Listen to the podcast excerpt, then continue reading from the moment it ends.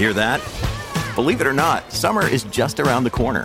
Luckily, Armorall, America's most trusted auto appearance brand, has what your car needs to get that perfect summer shine. Plus, now through May 31st, we'll give you $5 for every 20 you spend on Armorall products. That means car wash pods, protectant, tire shine, you name it. Find out how to get your $5 rebate at armorall.com. Armorall, less work, more clean. Terms apply. Podclass, i podcast di classe editori. Wall Street riesce a rimbalzare i rendimenti dei treasury, scendono su tutta la curva, il dollaro ferma la sua corsa, il WTI si porta al di sotto dei massimi toccati ieri dell'agosto del 2022 mentre il VIX scende. Questa è la fotografia di questo giovedì 28 di settembre in cui l'S&P 500 riesce a riagguantare quota 4.300. L'unico settore in calo di molto quello delle utility mentre i servizi e al- alle comunicazioni e il tech volano. Linea mercati. In anteprima, con la redazione di Class CNBC, le notizie che muovono le borse internazionali. Si va comunque verso un'altra settimana in rosso, la quarta di fila per S&P 500 e Nasdaq, si va verso il mese peggiore dell'anno ed il primo trimestre in negativo di questo 2023.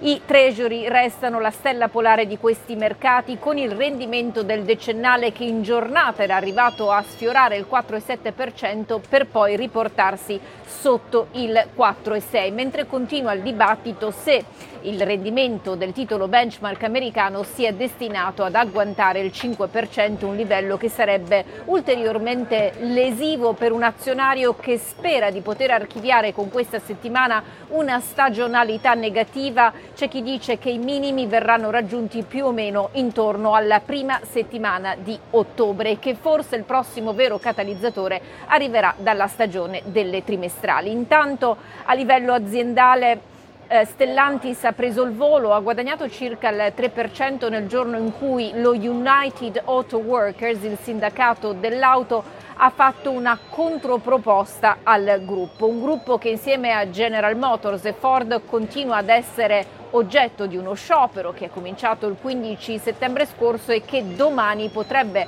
allargarsi ulteriormente in caso di assenza di progressi. Nel frattempo eh, Apple mh, mm, si prepara ad archiviare il mese peggiore di quest'anno con una flessione di oltre 8 punti percentuali e di certo non aiuta il fatto che migliaia di eh, clienti lamentino un surriscaldamento degli iPhone 15 lanciati a settembre. Per quanto riguarda GameStop, invece un titolo che non è riuscito a tenere il rally iniziale, arrivato a un certo punto al 10% e dovuto inizialmente alla promozione dell'investitore attivista Ryan Cohen a ruolo di amministratore delegato e presidente.